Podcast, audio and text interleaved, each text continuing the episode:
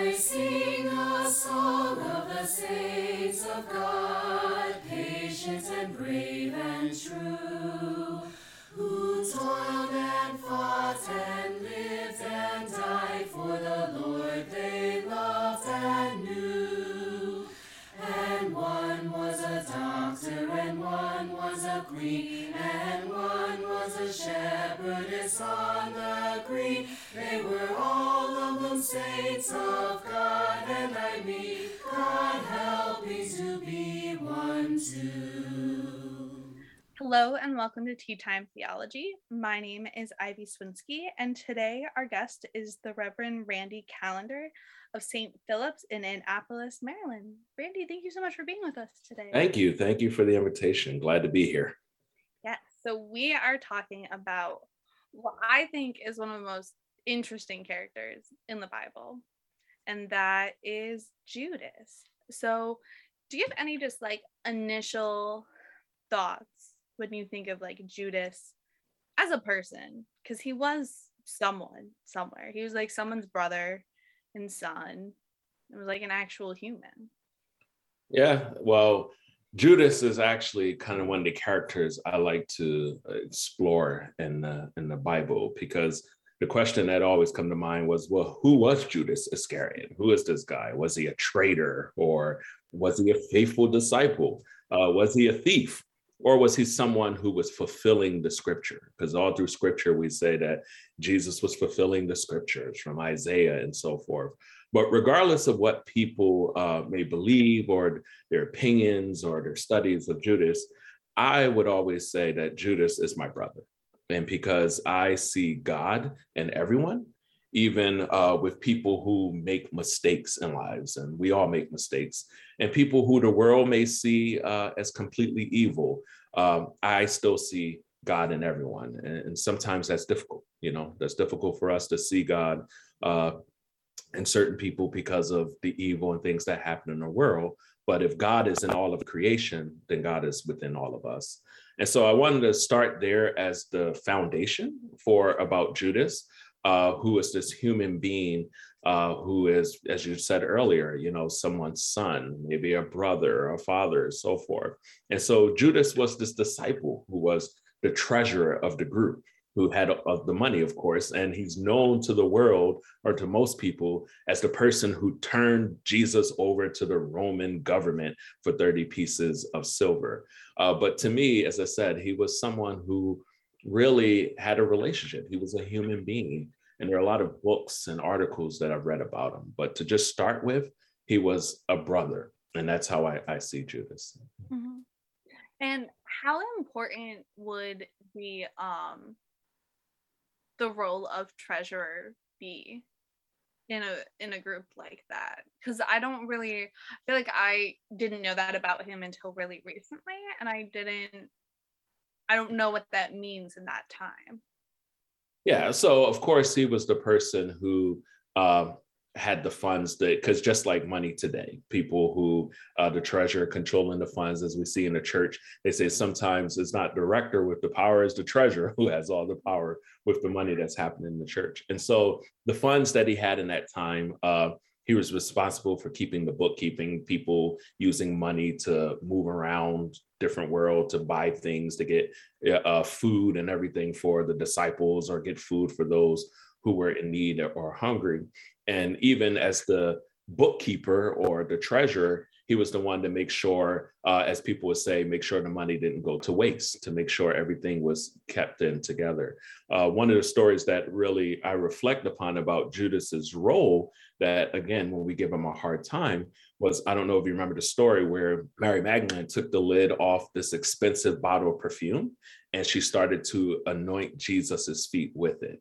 And when she did that in our time, that would have cost probably about $10,000 today that took this ointment and rubbed it on Jesus' feet. And so Judas and everybody in the room probably gasped, like, what are you doing? And as the treasurer, the bookkeeper, he's looking at this as a waste of money, a waste of, uh, because not only that it was being put on Jesus, but because normally this kind of perfume, you didn't rub on feet. It was something you put on the head of kings or dignitaries. And she was just wasting that money on, on, on feet. And so Judas, as the treasurer, he looked at that. He looked at, you know, not wasting money. But again, most people didn't look at his role as keeping the money. They look at him as his role as maybe stealing money or taking money away. But but as I said, he was a brother who made mistakes in, in his uh, lifetime, just like we all make mistakes.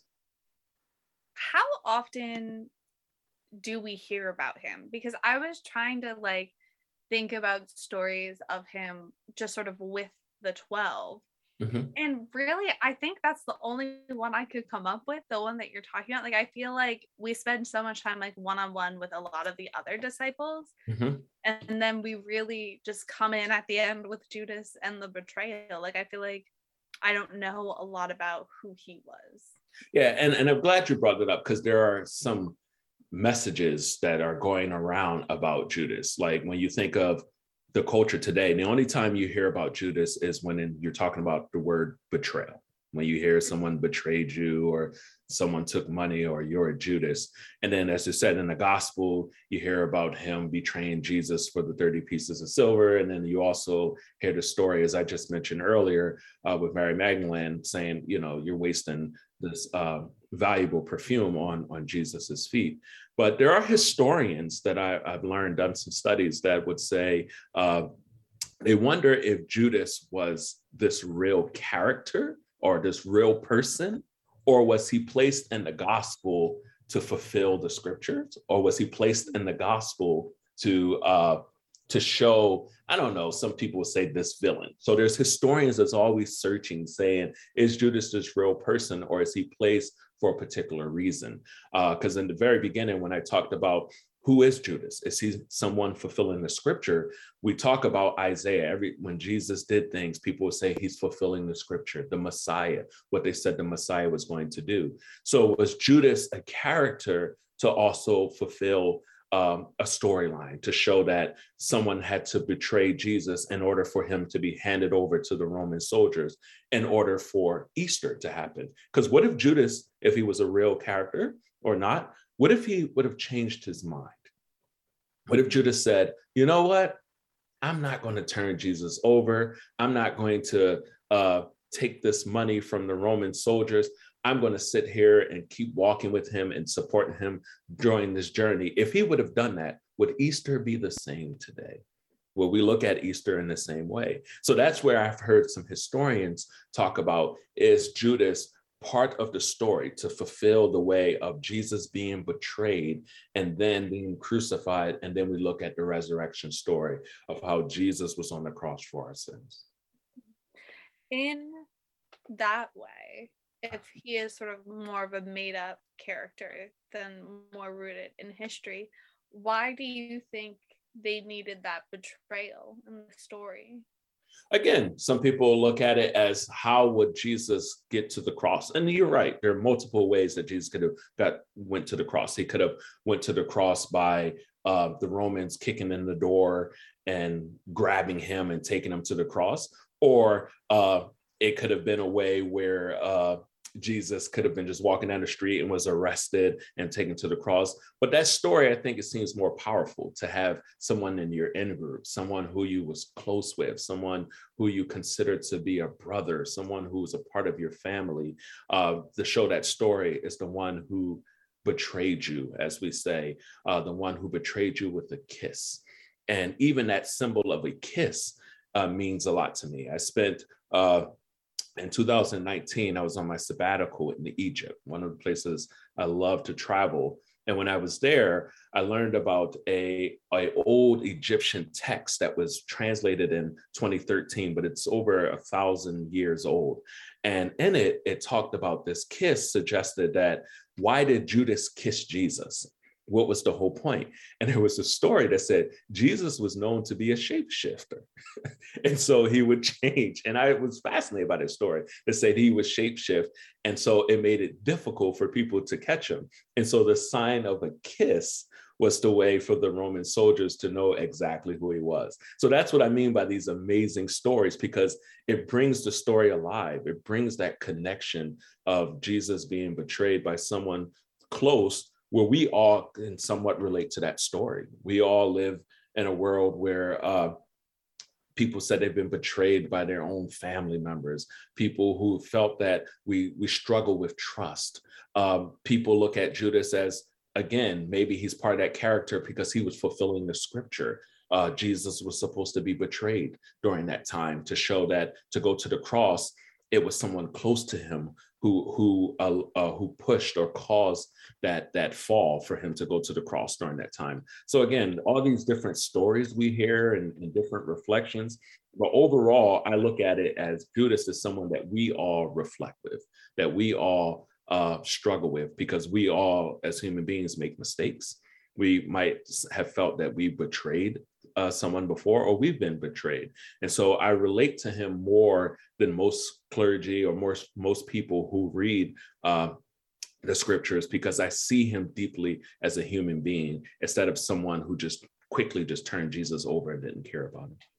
No it is true. And one thing that i think is so important is that he was his friend. They were yep. friends. They were such good friends. They decided to travel together. And i don't know about you but that's like a different level of friendship yeah. to have someone that you want to travel with yeah and and, and i would also say and I get it. When we read the scripture, I, I, think I shared with you before, there's the gospel of Judas, and mm-hmm. uh, people look at it from his perspective, the way of life, because again, we always talk about who controls history, the victory, and how the stories are being told. And I once read a, a book called The Flight of the Feathered Serpent and it is a book uh, about Judas's life with Jesus and the events leading up to the betrayal. And the author of the book, I believe his name is Armando uh, Cosani, I think is his name. And in the book, he talked about the relationships and he came to these different questions that he reflected about the account of the relationship with Jesus. And he said, in this book, in the Gospel of Judas, could Judas attempt is to clear his name and an effort to change the world's perspective of what they see Judas is, of how the world said he was someone who to betray Jesus. But Armando looked at it was, was he fulfilling what Jesus was calling to do? If you remember the scripture, going back to the where, you know, we just passed Holy Week and we're looking at Jesus washing the feet of the disciples, right? and you hear that uh, after Jesus did the act, and he turns to Judas and he says, "Go do what it is that you have to do." Right. So Jesus knew, right, that mm-hmm. Judas was going to betray him, and so there are people who wrestle with that. Where was he fulfilling Scripture? Was Jesus telling him this is what have to be have to happen during this time? And so Judas went and did that. And so in Armando's book he talks about that relationship and how the world judges Judas. And he said, you know, is Judas trying to clear his name in his own book? Because when I read the stories about Judas, I see a man who's afraid, a man who is struggling to unwrap his own priceless gift because he was someone who walked with Jesus and with Jesus as a friend for a very long time. However, I wonder if Judas looked at Jesus in the same way that some of the other followers did. They said, This is the Messiah, the one we're going to follow. He is the one who's going to overturn the Roman Empire. He is the one that we've been waiting for, that the scripture has been fulfilling, telling us to come. And then when Jesus says, Hey, if someone slaps you on one cheek, turn the other cheek. And Jesus is not fighting, you know, as the warrior that they thought he was going to be, did Judas look at it and say, maybe this is not the person who we thought?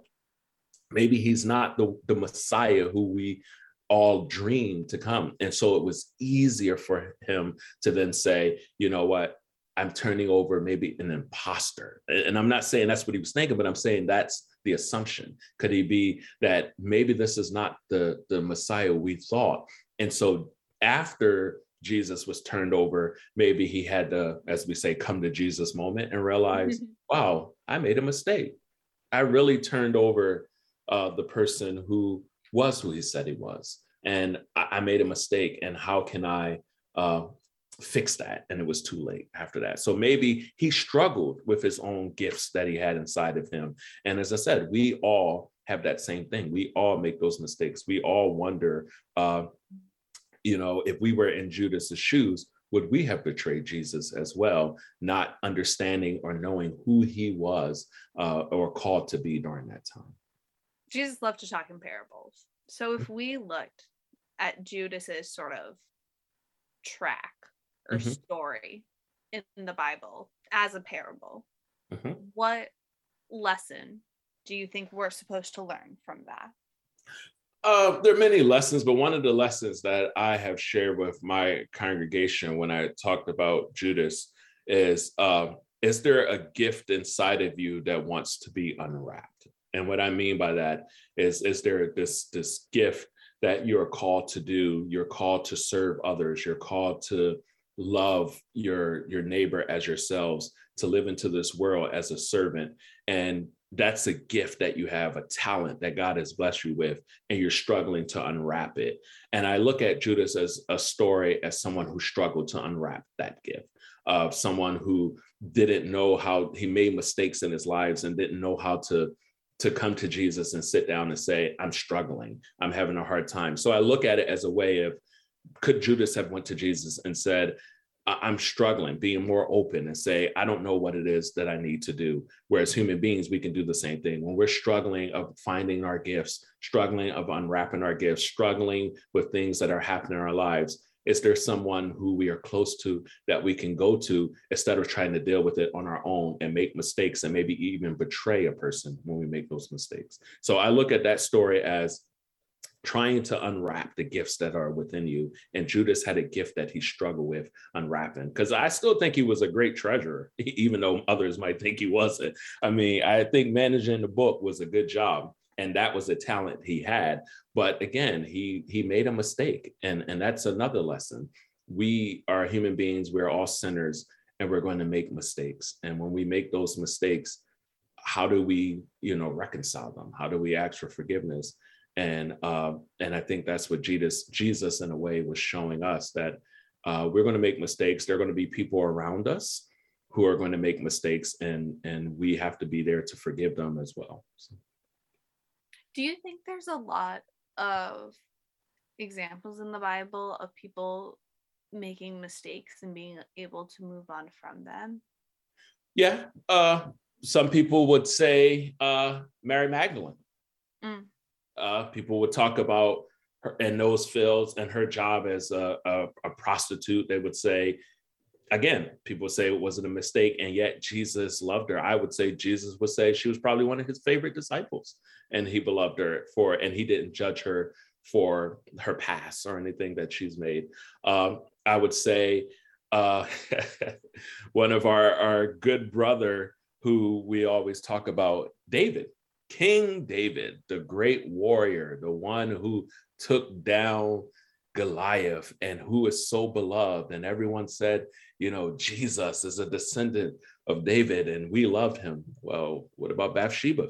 Sending her husband out to the front of the battle line to be killed. And he slept with a, a, a woman who was already married and yet repented and said, you know, uh, I made a mistake and and changed over his life and known as the beloved king, you know, one of the greatest kings. And so we all have made mistakes. There are many stories in the Bible about people who have made mistakes and repented, you know, turned around to come back to God. And as I said, Judas is someone same way who who made a mistake um, and and that mistake has changed the storyline and we've looked in the world and we look at the easter story in a different way because that's part of the story every time we talk about the easter journey we talk about the story of the resurrection we talk about the cross judas is a part of that story. We talk about the betrayal. We talk about the crucifixion. We talk about the women going to the tomb and the tomb being he is a part of that journey going along. And is he part of fulfilling scripture? And is he and if he is part of fulfilling scripture uh, is he considered to be known as a villain or just a character in the story I think that's like sort of the eternal question with Judas. Mhm. In is he the villain or was he just playing a part? Mhm. I don't yeah really- and, and you'll hear many different answers from people who who talk about you know judas's role uh you know i i've had conversations with uh, people in my community who talked about how do they see themselves in Judas? Because I've heard a lot of people see themselves in Judas. Some may look at others and say, well, you betrayed me, so you're a Judas. I don't know if you've heard that before. Hmm. People mm-hmm. use that term all the time. You're such a Judas because you you betrayed me and so forth. And then I've also heard people say, I feel like Judas that I'm struggling. I don't, I have a decision to make and I don't know what it is that I have to do. And so I feel like the decision that I'm going to make may be the wrong decision. And so who do I go to and I talk to?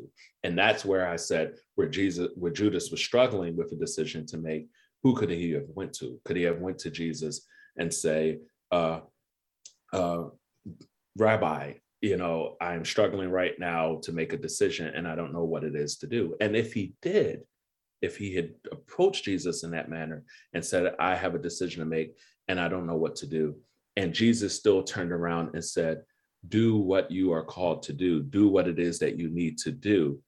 Is he really a villain or was he fulfilling what his Messiah was asking him to do? That's true because we we will never know what conversations they had together. Yeah. So we, and that's why you don't see, you know, you hear little stories about Judas here and there, but you don't see all the the complete stories. There's always the the missing stories, the stories that uh they're there, the conversations, what's going on. Uh again, if you were in Judas's shoes, I'll ask you, what would you have done?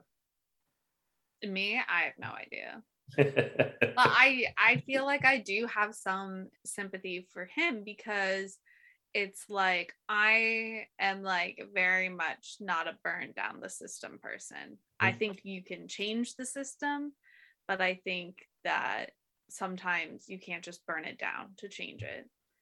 So I could understand his frustration with Jesus or yeah. his being scared with what his thoughts were. And can you see yourself in his mistakes? That's the question I like to ask people, you know, in the mistakes, could you see yourself as someone who make mistakes? You're not perfect, right? I, I oh, just, no. okay. No, we, no. we all make mistakes. We all, you know, we all stray away. We're, we're all sinners and we all need to repent and come back to God, right? And so, uh, but yet Judas seems to be the one who you know people don't give that chance to they're, they're saying well you know he he betrayed jesus and that's it. And and again I, I know i'm walking on a very fine line when when i talk about when people hear me say i see god in everyone and we have to really spend time with people build relationships get to know them to see that spark that light of god within them it's easy to hear that when I'm talking about someone who's like minded. It's difficult to hear that when I'm talking about someone who you might consider to be evil or a villain. And so, where is God in all in, in all of hu- creation? Where is God in all of humanity? Is God in you? Is God within me? Is God within everyone and everything that's been created because God breathed life into this world? And if that's the case, if we believe that God is in each and everything in this world, then was God in Judas? And is God in those who we consider to be known evil in the world today? And if that's the case, how do we reconcile and how do we move forward as a world uh, today? Mm-hmm. No, my um, I may have said this on this podcast before, but my grandmother used to say that you have to love everyone, but you don't have to like anyone. and I think that is a really sort of interesting way of looking at what you're saying as well, and that it is that love and compassion for all people. And I don't have to like you to not wish ill on you or to think you're decisions are not the best or that something else could be happening.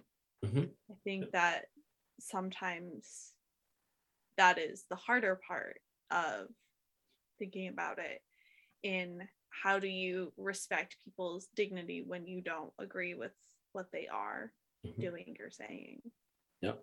And, and, that's where, as I said, coming to Judas, uh, I just feel like he gets a bad rap all the time. And and it's fair. You know, people will say we quickly live in a society where when someone makes a mistake, we jump on them right away and we beat up on their mistakes and sometimes not see the the light or see God in them or the goodness within them. And now we're in a world where it's canceled culture. Judas probably would have been canceled right away. They'd have said, "Oh, he betrayed Jesus. Let's cancel Judas. Don't follow his Instagram page. Don't follow his Facebook page. We are no longer. He is fired from his job." And yet, a, a lot of us we make mistakes. We make mistakes, but the key is how do we turn around and come back from those mistakes? And that's kind of what I see in the story of, of Judas uh, is how do we turn around? How do we repent for the mistakes that we've made? And then there are a lot of questions where you reflect what what what Judas did was that considered to be known as evil or was he fulfilling the scripture? Uh, is he only a traitor or is he also a disciple and brother of Jesus? who, who is Judas? And that's the question that we all are asking. And there you hear multiple answers about who he is. But for me, Randy Callender, Judas will always be known as my brother because I see God, as I said, in all of creation. And so Judas made mistakes. And if he was to come to my church and said, I made a mistake, I turned our Lord and Savior Jesus over, I would sit down and I will welcome him into my office and we would talk about it. We will talk about the mistakes that he has made. We will talk about how he can repent. I will spend time with him helping to figure out what is it that's troubling him inside. What is going on within Judas that Judas is not releasing and letting people know where he's hurting? Uh, is there a sense of lack of trust?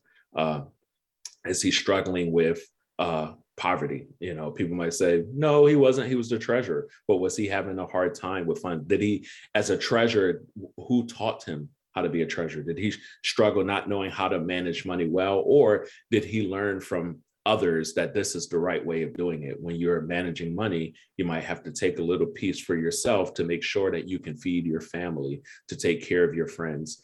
Or was Judas just, again, fulfilling what scripture has portrayed him to to fulfill. This might feel a little off topic, but I think it still connects in that the disciples replaced Judas to keep the number 12. They find a new disciple to bring in. And one, why do you think it's important that they brought in a 12th person? Why do you think they did that? And how does that look towards Judas then that he is this replaceable person? Hmm. So there, there's many ways that you can look at the number 12 because you know as when you study numbers all the time in scripture mm-hmm. you see numbers of 3 5 7 12 all these numbers that pop up and so 12 has a a very uh, biblical and different meaning to it. And people can say 12 as an evening num- even number, you still can move two by two. When Jesus said, go out two by two to make sure you go spread my message. And so to keep that number at an even number, instead of just having 11 disciples, you have 12. So you have two that go out and support one another. So that, of course, can be, and I would love to do that because I can explore some more history that's another podcast to even talk about numbers three, five, seven, 12, all that to explore. And I've had notes and some studies on that as well to look at. Uh, but to say that he's someone that's to be replaceable, why I would go back and ask, why do you say it in that way? Because if it was another disciple who had passed away or who uh, had to go somewhere or made a mistake, uh, and then that person left and they wanted to go back to 12 ahead of another another number or another person would you have said that the same way like oh that disciple was easy to be oh no i would have I would have used the same language okay. anyone. okay, because I didn't know if it was because if it was Judas who, no. and as every society is saying, the, the betrayer, that you would say, oh yeah, he's easy to be replaceable. And I, and I would, because I, I back up with that is more of, I don't think so much, yeah, let's replace Judas he got on our nerves. He made a mistake. We need someone else who's better than him to the book. But I look at it as the number of okay, now that Judas is not with the 12, we need another 12 to support number 11. mm-hmm. So number 11, you need 12. So you can go out two by two in a form of support. Because uh, I don't look at anyone in life as saying, oh, you're replaceable. I just look at it as that uh, there are some people in your life for a lifetime and there's some people in your life for a season, and there's some people in your life for a moment. But each and every person who enters in, into my life, I would say, uh, is a teaching moment. I learn from each individual that steps into my life, even if it was a good experience or a negative experience. I learn from, you know, I'll tell people I don't learn from my own mistakes. I learn from other people's mistakes as well. And maybe that's why I like Judas as well, because I learned from the mistakes that he has made and said, uh, and say to myself, how would I respond or react if I was in his situation? It's easy for us as outsiders who are thousands of years past that to say, oh, I would have never betrayed Jesus. But, and if we were in that, that time frame, we still are living in a world doing the same things that Judas would have done back then. We're just doing it in our own time frame and our own form here in this world. So each and every one of us are like Judas. We have betrayed someone, maybe not as big as uh, he did with Jesus, but we've all betrayed someone once in our lifetime. We've all uh, have done something that if someone else will look at our story and say, "Oh my goodness, that is so evil! I can't believe you've done that." You, as I said, living in the cancel culture and cancel people quickly. So when I look at Judas' story, I don't look at him as just someone being replaced. I just look at him as someone who, as I said, I learned that he made a mistake, and how can I learn from that? And he's part of the story. He's part of that story that we talk about. He's part of the journey that we go along. And maybe, yes, he's the villain to a lot of people in the world. But as I said, he's my brother who went through that journey, who walked the walk with Jesus Christ, who was very close to him. And he struggled. He struggled. He did not know what it was um, that he was called to do. He was struggling. And he just said, you know, do I turn my friend, my brother in or do I tell him that the soldiers are coming after him and we need to hide him and protect him? And then maybe, and again, I'm I don't know, I wasn't in Judas's heart or head at that time, but maybe on that Palm Sunday when Jesus was on that donkey and he was riding in into uh, the city and everyone was getting excited saying all right it's about to happen. The battle is about to start. Jesus is going to turn over this roman empire. We are going to win. And when he walked in and there was no war no fight jesus expressed a sign of love jesus was okay with you know loving your neighbors as yourself and jesus was you know as some people would say he was so kind and gentle and lovely. And the only time he might express anger was flipping over the money uh, table. That Judas, all of a sudden, in his heart, thought, man, I thought he was the one to, to start the battle. And maybe there was some doubt in his heart, some doubt in his mind that maybe Jesus, the one I was with this whole time, is not exactly the person who I thought he was going to be. And he struggled with that. And instead of going to Jesus and saying, Rabbi, I don't know what to do in this situation. I'm struggling. I'm having a hard time. I don't know what to do. Judas allowed the evil thoughts, the mistakes to take control. And those mistakes led him down a, a difficult path. And now, because of that mistake he made, instead of talking to his rabbi and saying, I'm struggling, I need help, now the whole world is against him. And he's just this villain, this evil man who cannot defend himself right now here in this place. And then there may be others who are like me who would say, yes, he made a mistake, but he's still our brother. And we need to receive him with open arms and teach others that when you're on that journey and you're about to make a mistake, turn to your fellow brother, turn to your fellow sister, and let them know that you're struggling. There's something that's eaten up within you and you don't know what to do. And then when you turn to that friend, they can guide you and they can lead you down the right path instead of towards the mistake that you feel the urge and crave to move towards. And so that's how I look at Judas. I look at the person who made a mistake and just didn't know who to turn to.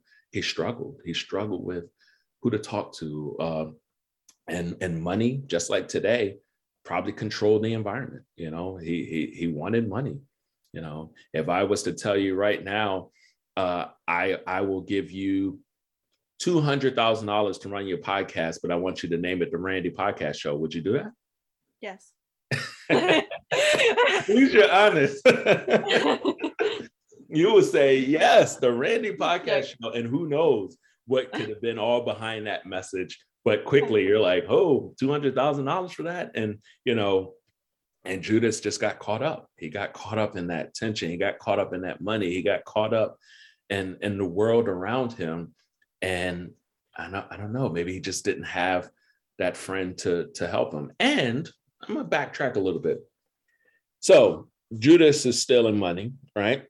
He's about to betray Jesus. Um, what were the other disciples doing? Did they? How? Why weren't they aware what was happening? What was going on? They were not much better. they, So- they all had their own issues. It was definitely a ragtag kind of group. Um, but yet, that we all uh, roam with our own ragtag kind of group.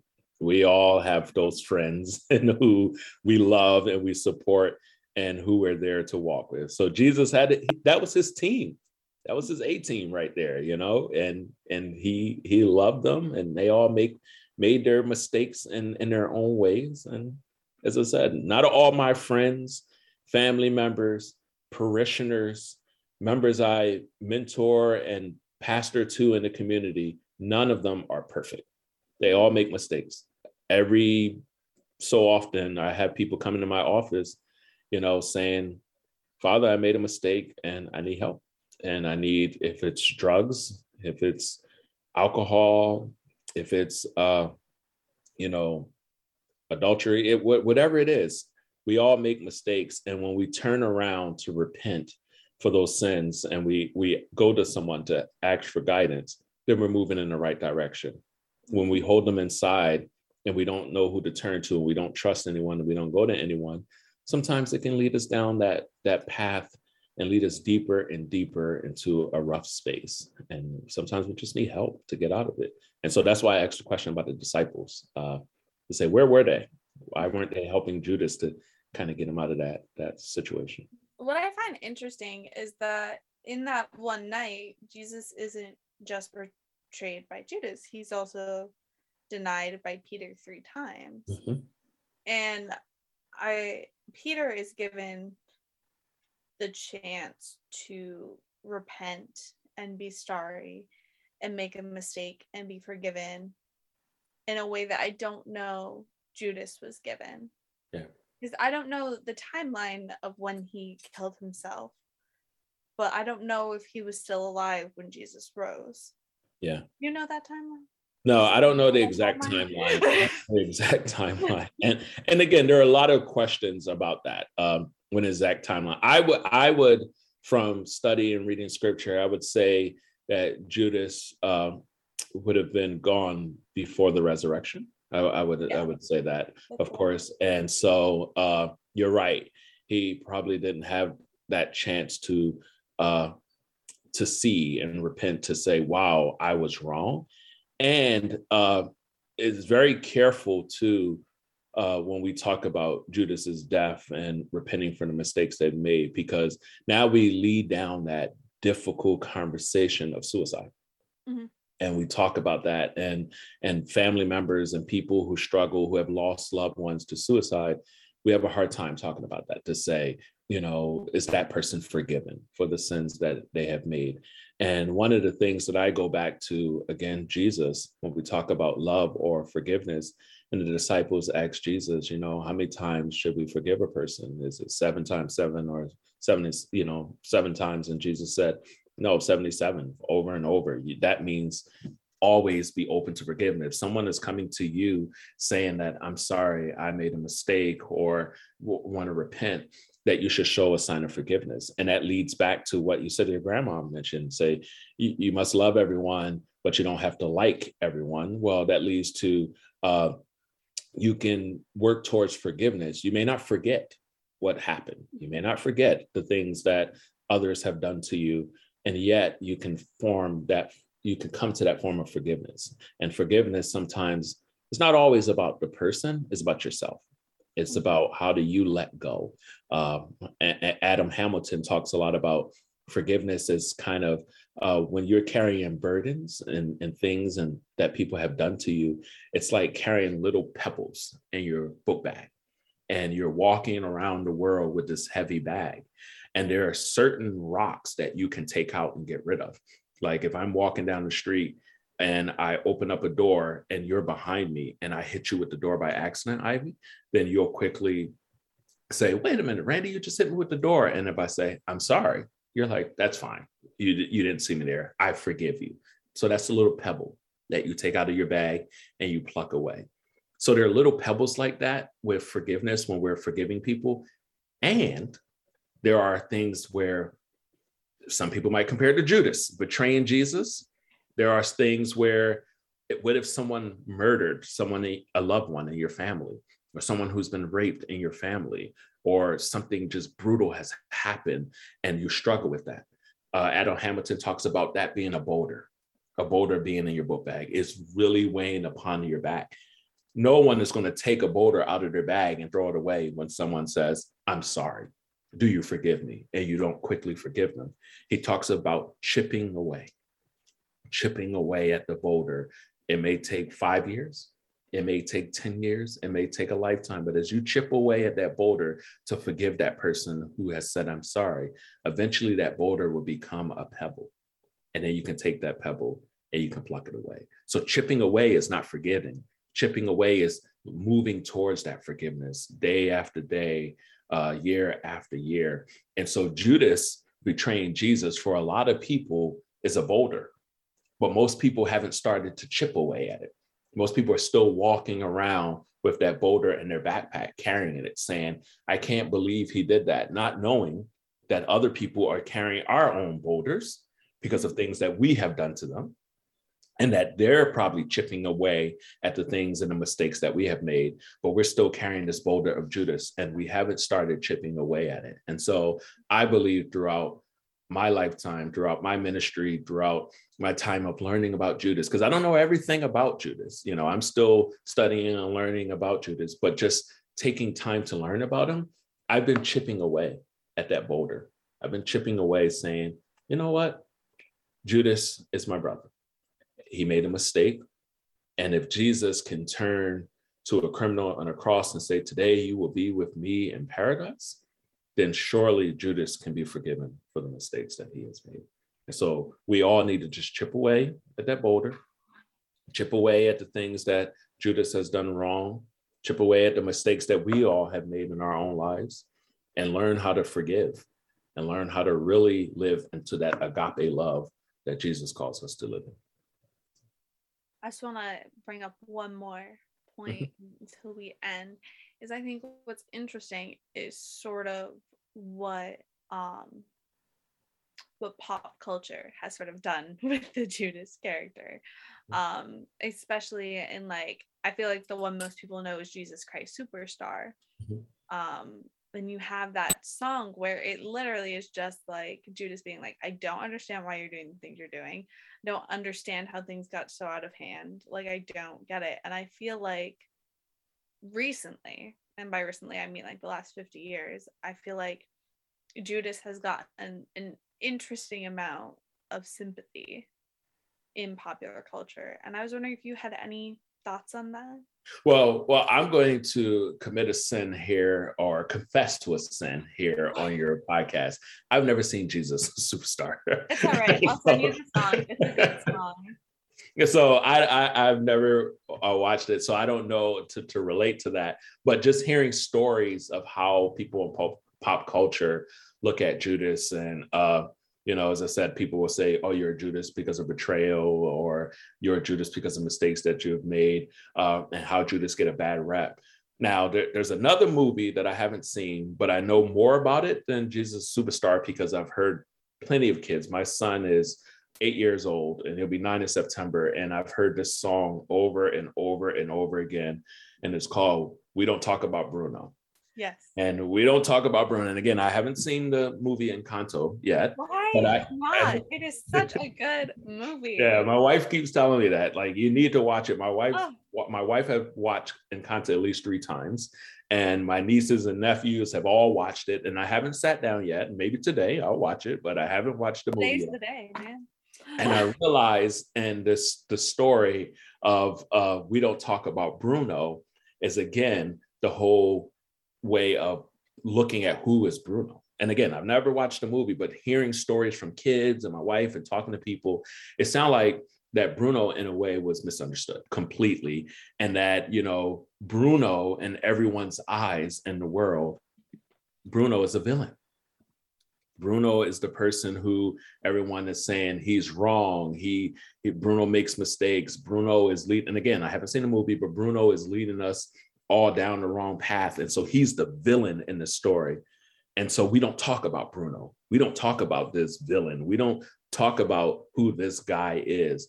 And then from my son, again, without seeing the movie, he explains that to me, Bruno is not a villain. And he said, Daddy, Bruno's not a bad guy. And now it's like, well, maybe I need to watch this movie because everyone's like, we don't talk about Bruno. And and no, no, no, we don't talk about Bruno. And I'm like, well, who's Bruno and why we can't talk about him? and then daddy's like, no, Bruno's a good guy. Uh, they don't understand Bruno. They don't know the powers that Bruno have, or they don't understand his power. And when my son is telling me this, without again watching the movie, it can reflect for reflect back on Judas. You know, either we don't talk about Judas or we talk badly about Judas. But who is Judas? And and did is Judas in the same lines of Bruno? I don't know. Again, I haven't seen the movie, but Bruno later on is a beloved brother in the family, right? And Yeah, he's someone he who's a part back. of yeah, he comes back and he's someone who's later on people learn to understand him, right? In the story. And so I think over time, when we do more reflections, when we do more studying, when we really learn about, look at Judas as our brother, look at Judas as a human being, uh, see God in Judas, maybe we'll talk about Judas in a different light. Maybe people will talk about Judas in a manner the way that I'm talking about him as a child of God and and not just see Judas as just his villain in the story. And so just even sit here talk to you about Judas, I think I need to watch Encanto today.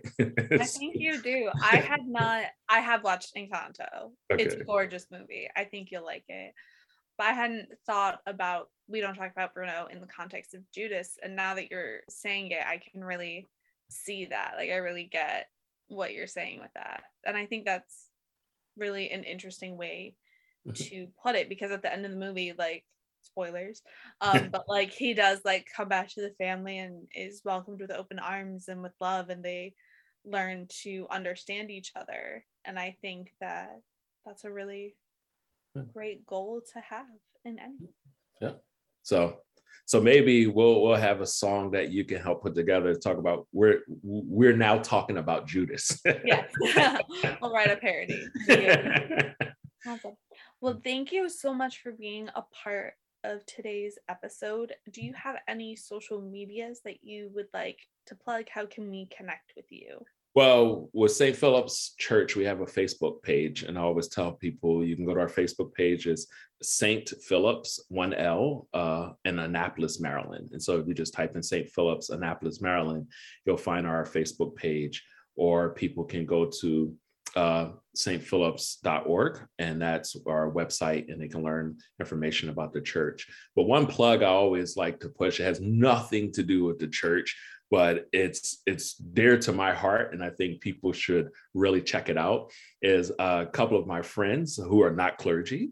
Uh, we have a instagram page it's a foodie page. I love food. And so it's called good eats and then there's an x dmv so and it's on instagram. And so we go to different restaurants around the country, um, and especially most of them are in the DMV area because we're all living in the DMV area.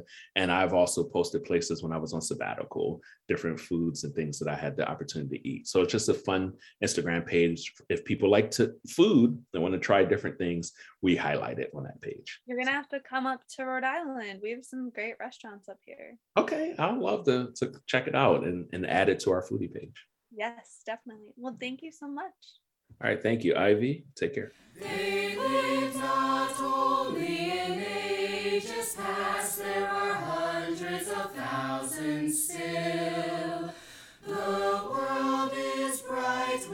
Joyous saints who love to do Jesus' will. You can meet them in school or in lanes or at sea, in church or in trains or in shops or at tea. For the saints of God are just folk like me, and I mean to be one too. Thank you for listening to Tea Time Theology. We would like to thank our sponsor, the Episcopal Diocese of Rhode Island, and the Right Reverend Nicholas Knisely, as well as our guests today. You can follow us at Tea Time Theology on Twitter, Facebook, and Instagram. This season of Tea Time Theology is hosted and organized by Ivy Swinsky. Our music is mixed and performed by Morayo Akande. The podcast is recorded and edited by me, Taylor Wilkie.